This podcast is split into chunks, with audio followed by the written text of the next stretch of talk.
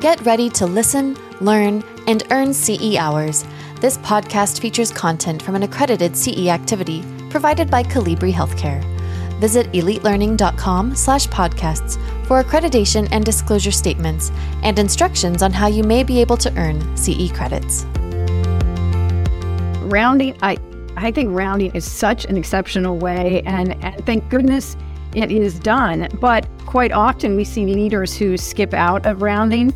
And uh, I always think that's so unfortunate, um, especially on the ops or the administrative side when they step out, because that's a way to really bridge a gap and to break down barriers, to remove those preconceived notions, to ask those questions that you've always wanted to ask. Um, but it goes a long way in those situations where you come to the table and there's conflict because you now have really gotten to hear exactly what's going out, going on out in that field, and you can bring a healthy perspective back um, and kind of and reduce that or bring that conflict down again. Welcome back to the third and final episode in our series on overcoming common obstacles that teams encounter. Returning are Bridget Sirikas and Kathy Scott as our subject matter experts. Welcome back, ladies. Great to be here. Thank you. And I am Leanna McGuire, your host for this Elite Learning podcast. In the first episode, we talked about individual sources of conflict and then transitioned in episode two to interpersonal sources of conflict. In this final episode today, we will talk about organizational sources of conflict. So, this will be another interesting discussion uh, with the two of you. So, organi- organizational sources of conflict include what? Give us some examples.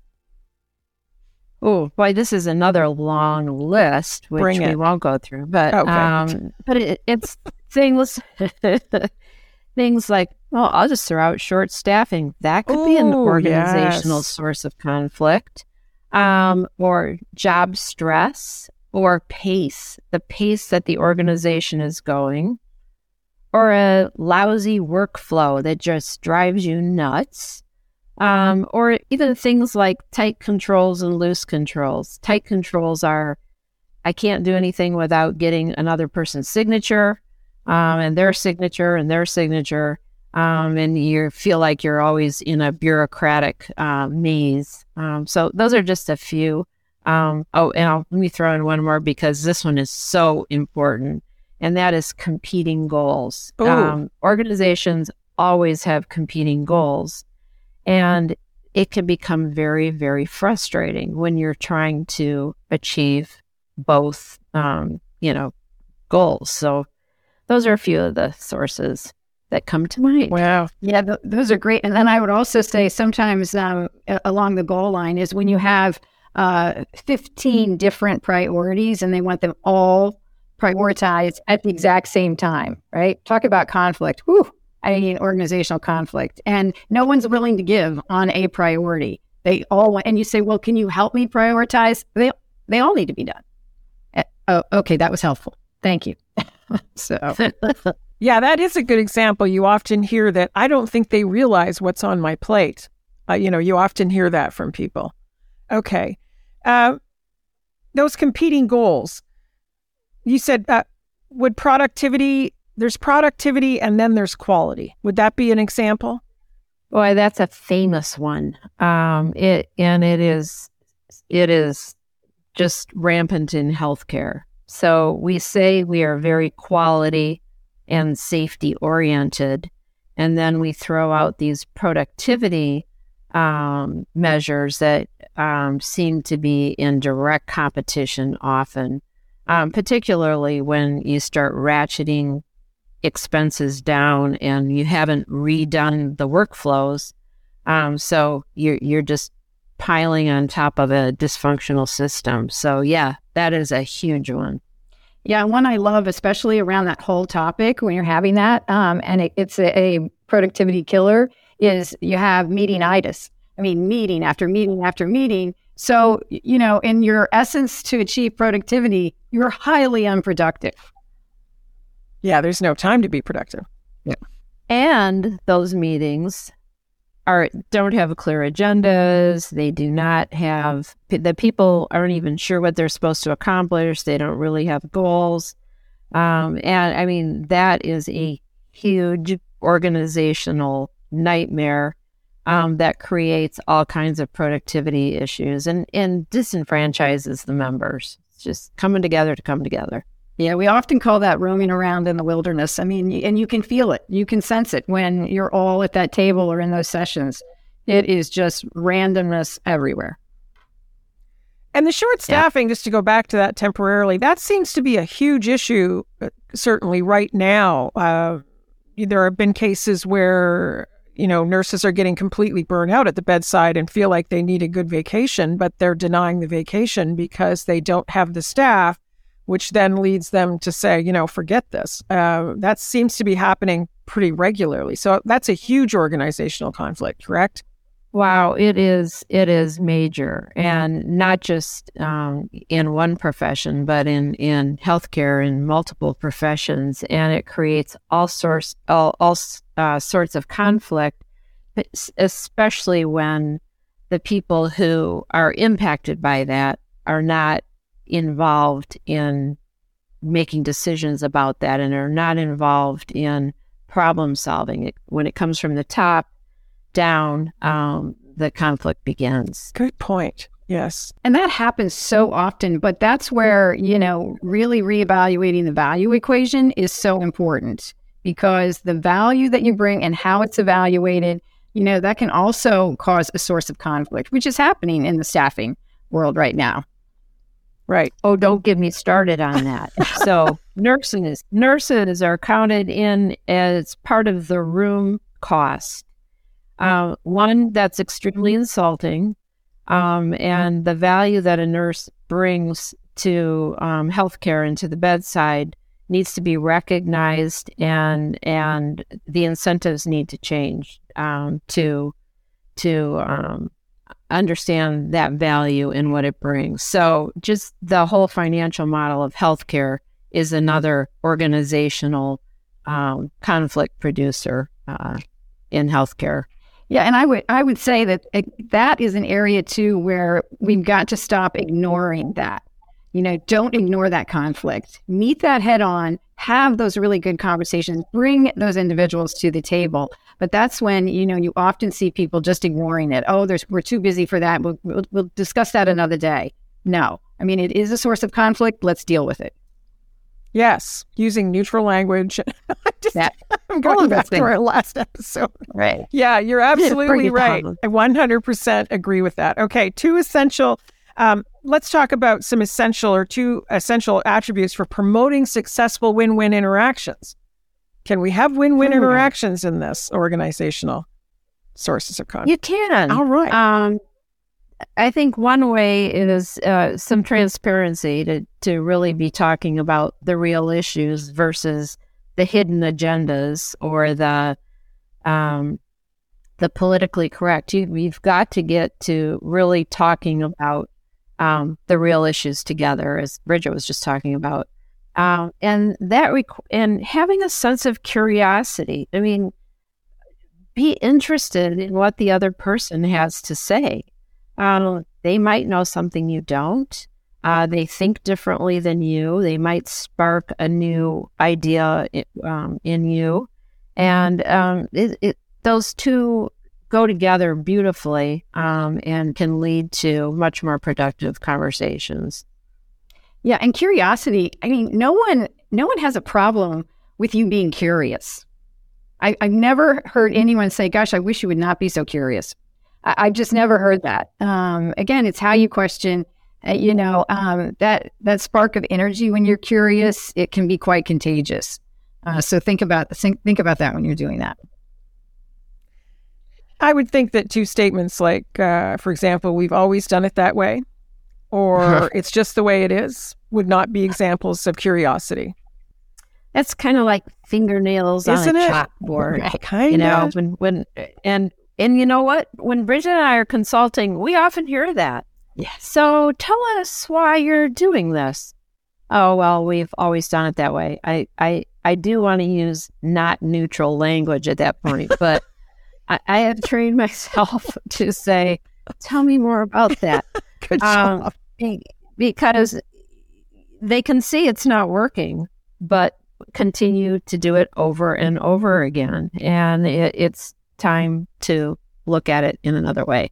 Yeah, Yeah. which is where the curiosity comes right back to it, right? Which is so great because someone who is curious and has that curious mindset can say, can, "Hey, can we think about it different? I'm I'm a little curious about it. What if we did something this way?"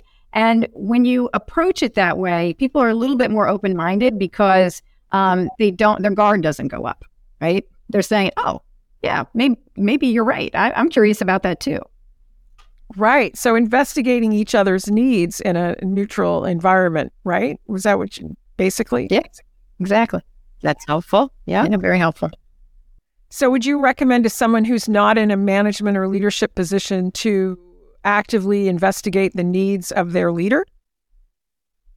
I think it's pretty smart um, when uh, your leader has their goals, um, you have your goals, and how can you bring the two together? And it ha- will often help you understand why the leader is is behaving the way they are, or delegating the way they are, prioritizing. So yeah, um, always important to um, understand each other's needs and to ask, tell me what it is you need from this, or uh, tell tell. I, I'd want to understand why this is so important, and uh, that goes a long way. in and you know, promoting a win-win interaction.